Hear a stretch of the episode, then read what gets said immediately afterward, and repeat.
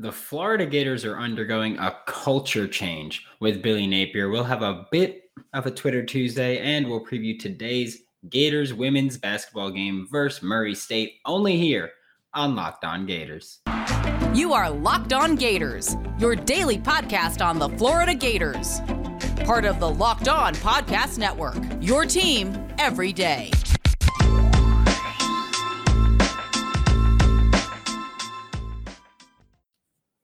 Hello and welcome to another episode of Locked On Gators, part of the Locked On Podcast Network, your team every day. Thanks for making Locked On Gators your first listen of the day. We are available daily and free wherever you listen to podcasts. Also, be sure to subscribe on YouTube. Don't be rude.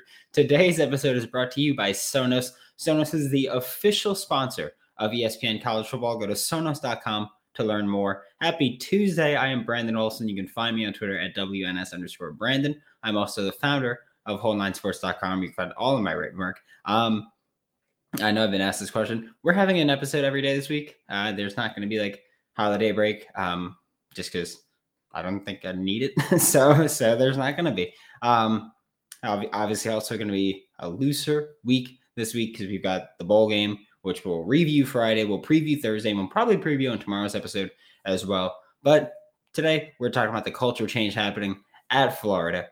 Billy Napier, baby. I am so excited that he's here. I'm so happy with everything that's going on. And I'll, I'll start with the obvious with him. Um, recruiting. That, that's something that Florida has been so pissed about this whole, with Dan Mullen, really. They've just been so pissed at the lack of bringing in top classes, the lack of emphasis and openness with recruiting.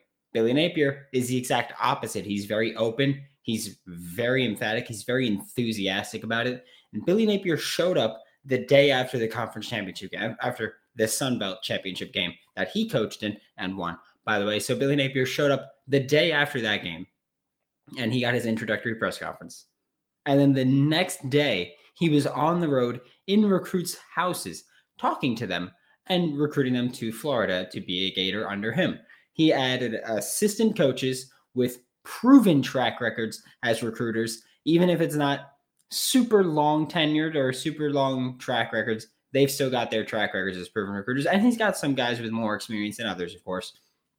He's added support staff that specialize in recruiting, like Katie Turner, specialize in recruiting. And that gets to be their entire focus because, I mean, look, I've said it before. I'm saying it now. And I'll probably say it again at some point.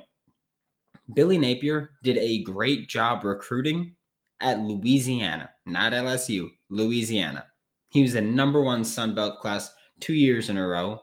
And now he's here with significantly more resources and significantly better recruiting staff than he was able to get now because he could pay for more of them. So still more resources. He's adding assistants and support staff that are from all over the country, giving Florida a better shot at expanding outside of just the Southeast. While again, he's got an army here. We've still got plenty of people that are going to specialize in the Southeast, but we can specialize now and, or not specialize. We can expand to California. We can push a little more to the West from the Southeast where we can get more towards the L S U or Louisiana and Texas areas.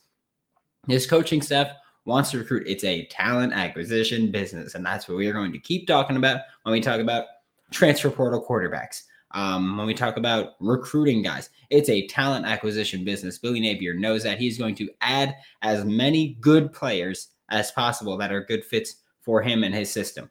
The little things that need to be done is another huge thing that Billy Napier is adding to this culture change where everything that he says, I don't know if you've watched a press conference of this, but everything that Billy Napier says in a press conference is intentional. And I'm not saying Dan Mullen was like a, a bumbling idiot or anything like I am at some point, but he would either be snarky with media, um, which we've seen. He was a very sassy coach. It was entertaining. Like he's one of those guys where when things are good, he's hilarious. When things are bad, it, it's not cute to do that. So th- there's that. And then he would say things without thinking, like, look at the recruiting season thing.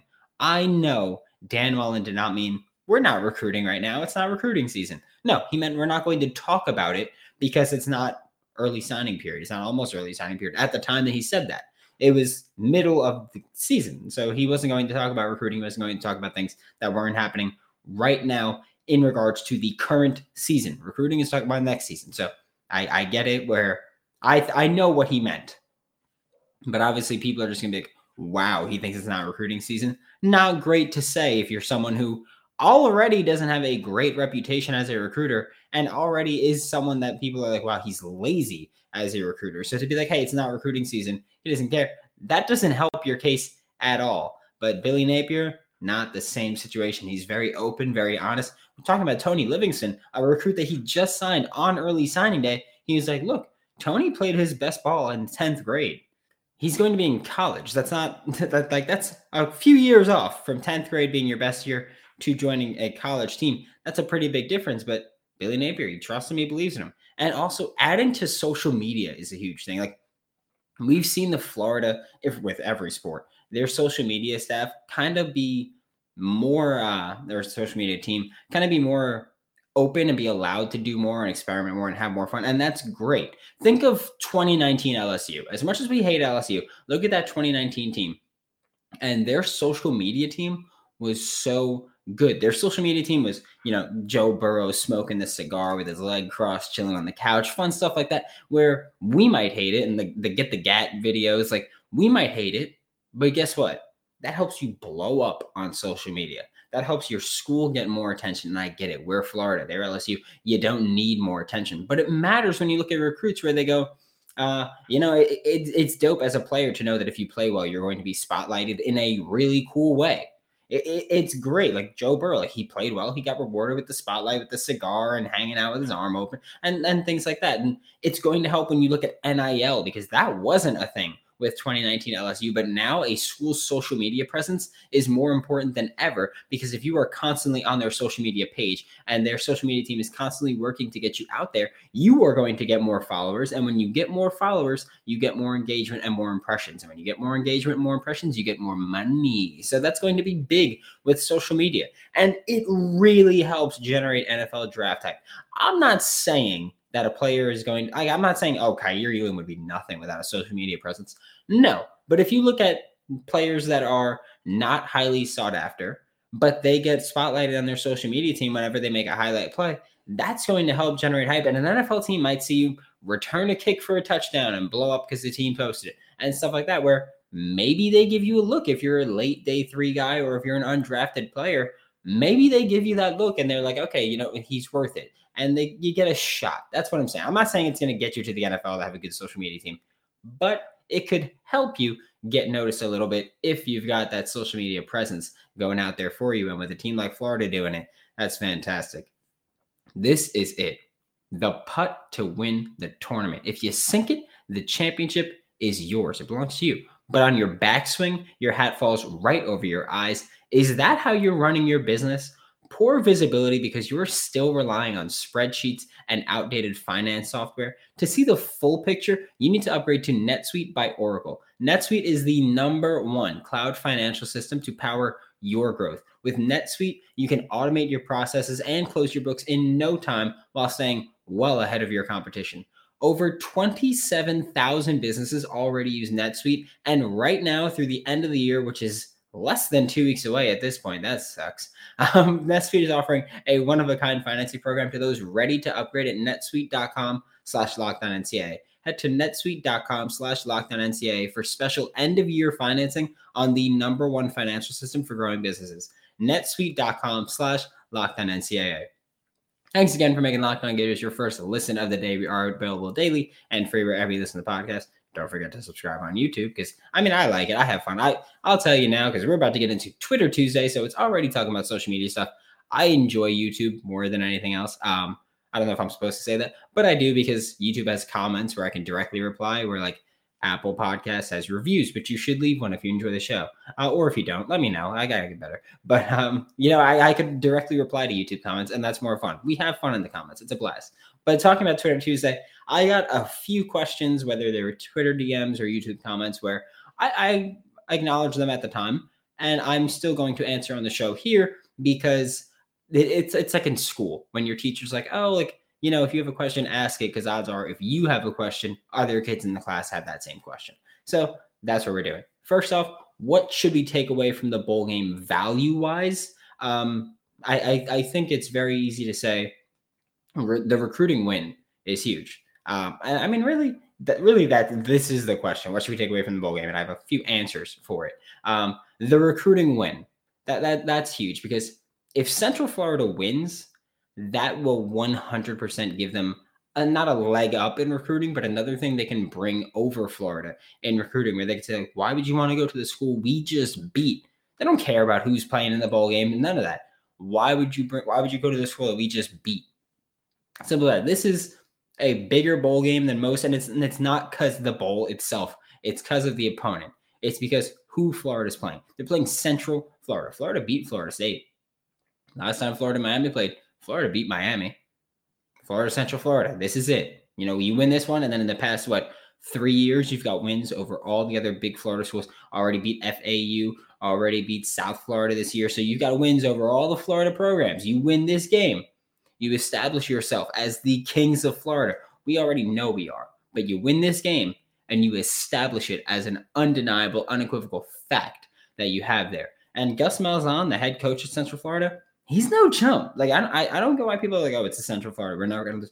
Gus Malzahn has a winning pedigree established at the S E C level. They don't care where you're at now. They, where you've been, you get to still brag about that. So he's got an established winning pedigree at the S E C level. Florida can't say that. Billy Napier can't say he's got an established winning pedigree as a head coach at the S E C level. He could say with the Sun Belt, and he could be like, hey, look, this was recent. You know, Gus Malzahn won it in twenty thirteen. They won the S E C, and he's done a great job at Central Florida so far. He's legitimately going to build that program up more and challenge Florida in recruiting. But when you look at it now, if Florida loses to Central Florida, Gus Malzahn gets to say, hey, look, I've won an S E C championship before. I just beat Florida. Come to Central Florida, make some stuff happen, win some games, win some championships, and let's have some fun. Let's do this thing. And Central Florida could very well change with all the conference realignments that going on. Who knows if they wind up in the S E C at some point. So that's big, that Florida should win this game. That's what you need to take away from. Recruiting matters a lot in this game. I get it. It's a bowl game that's not going to get you to the playoff, obviously, and it's a bowl game that's not going to get you anything special, really. But when you look at recruiting, this matters. And we're talking a lot about recruiting with Florida recently, and we're going to keep doing it because it matters a ton. And Florida, you got to win this game because you need to have that recruiting leg over everybody in the state of Florida. And then underclassmen playing is another big thing to look for in this game. Dan Mullen said early in the year that they messed up one player's redshirt status, and that's Nick Elksis, the freshman tight end.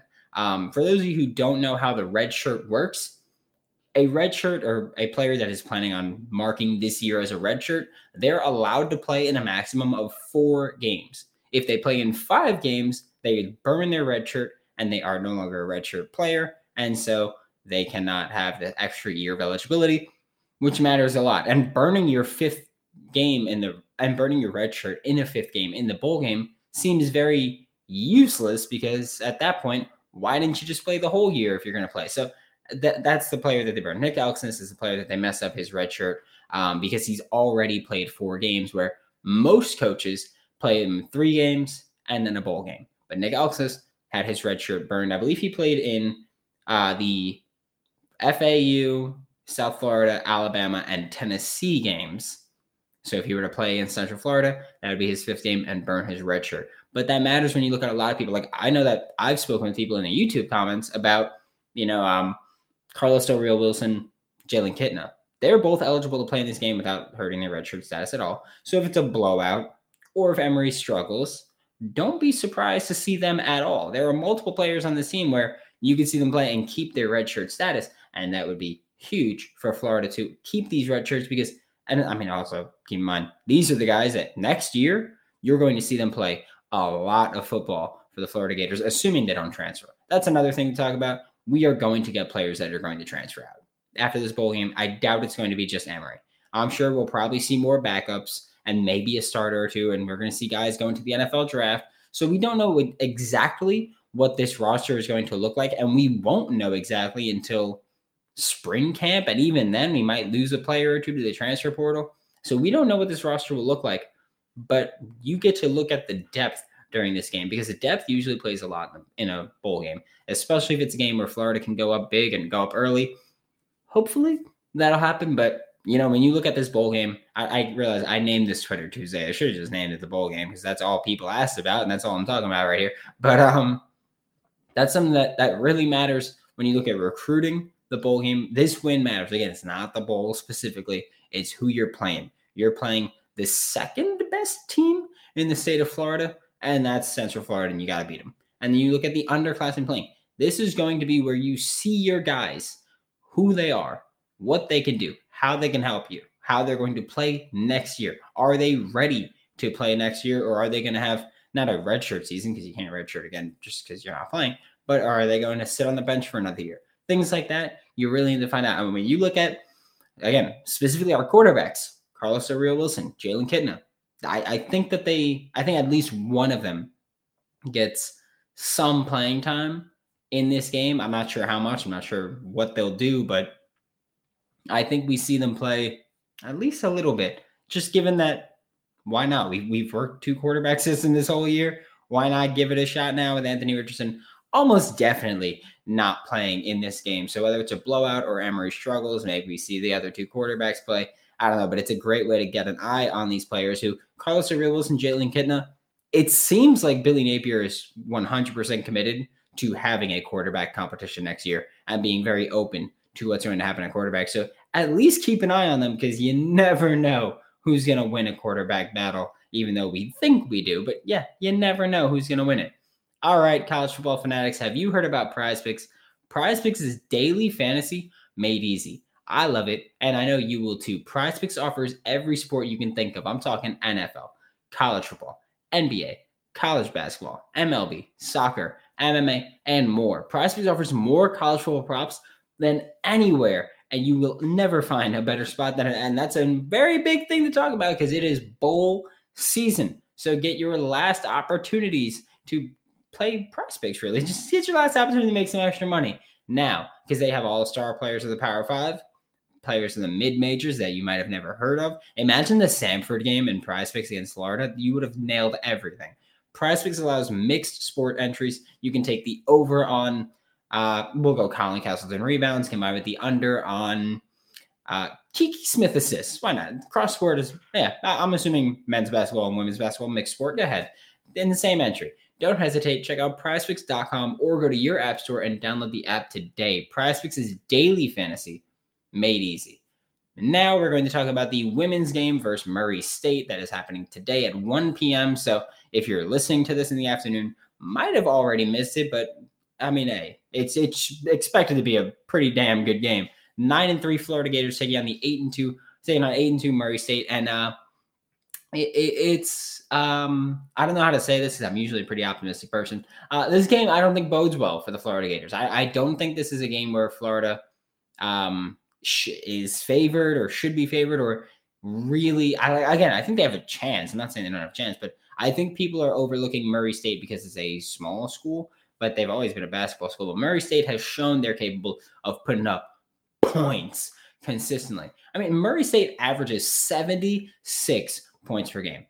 So yeah, they go great offense. Their defense is also very good, allowing just fifty-eight points per game. That is fantastic. That's a better offense than Florida and a better defense than Florida. And that's saying something. The Gators allow sixty-two points per game. So Murray State allows four less points per game. And the Gators score sixty-seven points per game. So Murray State scores nine more points per game. Murray State has a point differential of eighteen points, where Florida's got a point differential of five. So this is a big game for the Florida Gators. You know, the last true great team that they played was N C State. They got blown out of the water. Uh, but again, I mean, the N C State's a top five team in the country. But when you look at Murray State, they're a very good team that they're creeping their way up. They're damn good at rebounding the ball, too. They are absolutely dominant on the rebounds. I believe they have forty-five rebounds per game, and Florida Gators have about thirty-eight. So pretty solid difference there. But the biggest concern for Florida, it, I mean, there there should be a lot. This is not a game where Florida's favored, and it's not a game where I'm super optimistic about Florida's chances. But when you look at this game, you look at Murray State's roster, you look at Caitlin Young. Caitlin Young is scoring twenty-one points per game, and has almost nine rebounds per game. But that is not even the scariest thing about her, because a lot of people could average twenty-one points per game if they put up a ton of shots. Caitlin Young? Caitlin Young not doing that. Caitlin Young is shooting seventy-one percent from the field. That is ridiculous. Like that, that is honestly insane to shoot seventy-one percent from the field and shoot fifty-six percent from three. Granted, she hasn't attempted many threes. She's attempted maybe ten threes on the year. Uh, obviously, that's not how math works. It can't be fifty-six at that point, but, but the point rates. Uh, it's probably like four for nine or something like that. But fifty-six percent from three, seventy-one percent from the field. Those are insanely efficient numbers. Like it, it that's wild. I, I realize people are like, oh, like, like that's crazy to shoot seventy-one percent from the field. And I mean, luckily, Florida's got a solid opportunity to contain her a little bit with Fate Dute and Floor Tunders, because they are very good interior defenders, and Caitlin Young will hopefully um, struggle with the offensive rebounding there, or just rebounding in general and scoring in the paint. But I mean, Caitlin Young is a problem that the Florida Gators have to pay attention to. And last game, which was over a week ago at this point, I spoke about Kiki Smith, Lavender Briggs, Jordan Merritt not having great games. It, it, they just didn't have great games. They weren't stellar. And again, it's been over a week since then. The Florida State game was last Sunday, I want to say. Uh, yeah, it was last Sunday, because it's the same day that the Gators played Maryland. Our uh, men's Gators played Maryland. But hopefully this team is well-rested, and the big three of Kiki Smith, Lavender Briggs, and Jordan Merritt are ready to have a good game, because honestly, this team from top to bottom, front to back, what, whatever you want to talk about, left to right, I don't care the directions you want to go. But this team, the entire roster, you need to be on your A game in order to win this one, because this is not going to be an easy win by any stretch. It might be, it might be, actually, yeah, it might be an easy win, but pre, on paper, it's not going to be an easy game. And I mean, you're, you're facing against Caitlin Young, who's a monster in college basketball right now. You're facing against Murray State, who's just killing opponents. eighteen points differential is remarkable, no matter what conference you play in, no matter what your strength of schedule is. You're blowing teams out here left and right, and that's something that's noteworthy, and something that Florida Gators, you really got to keep an eye on, because this is going to be killer. And of course, this is the last game for the Florida Gators before Christmas, so yay. But this is also the last game before S E C play starts. This is the last game before conference play opens up. This is another thing where Florida, your schedule is about to get even tougher. Hasn't been easy. It's going to get even tougher. And you've got conference games where, honestly, like who you're playing, tough schedule, that matters, of course. But when you're in conference play and you're talking about winning the conference championship, things change. Like teams are going to play a lot harder. So Florida, you've got to got to try to pick up this win and get your record as good as possible. Get to ten and three before S E C play starts, because the game starts next Thursday, December thirtieth, the Florida Gators take on Mississippi State to start S E C play, and that is not expected to be a blowout win for the Florida Gators. So there's one more game before S E C play starts. Catch it if you can. If it's before one p.m. and you're listening, one p.m. Eastern time, and you're listening to this, catch the Florida Gators versus Murray State, because this is going to be an awesome game. Thanks for making Locked On Gators your first listen of the day every day. We are available daily and free wherever you listen to podcasts. Don't miss out tomorrow, as we'll probably start looking at the bowl game more in depth. Now make your second listen Locked On Bets, your daily one-stop shop for all of your gambling needs. Locked On Bets, hosted by your boy Q, with expert analysis and insight from Lee Sterling. For Locked On Gators, I am Brandon Olson. Don't forget to follow me on Twitter at W N S underscore Brandon. I'm also the founder of Whole Nine Sports, where you can find all of my written work. That is W H O L E N I N E Sports. And I will see you all tomorrow.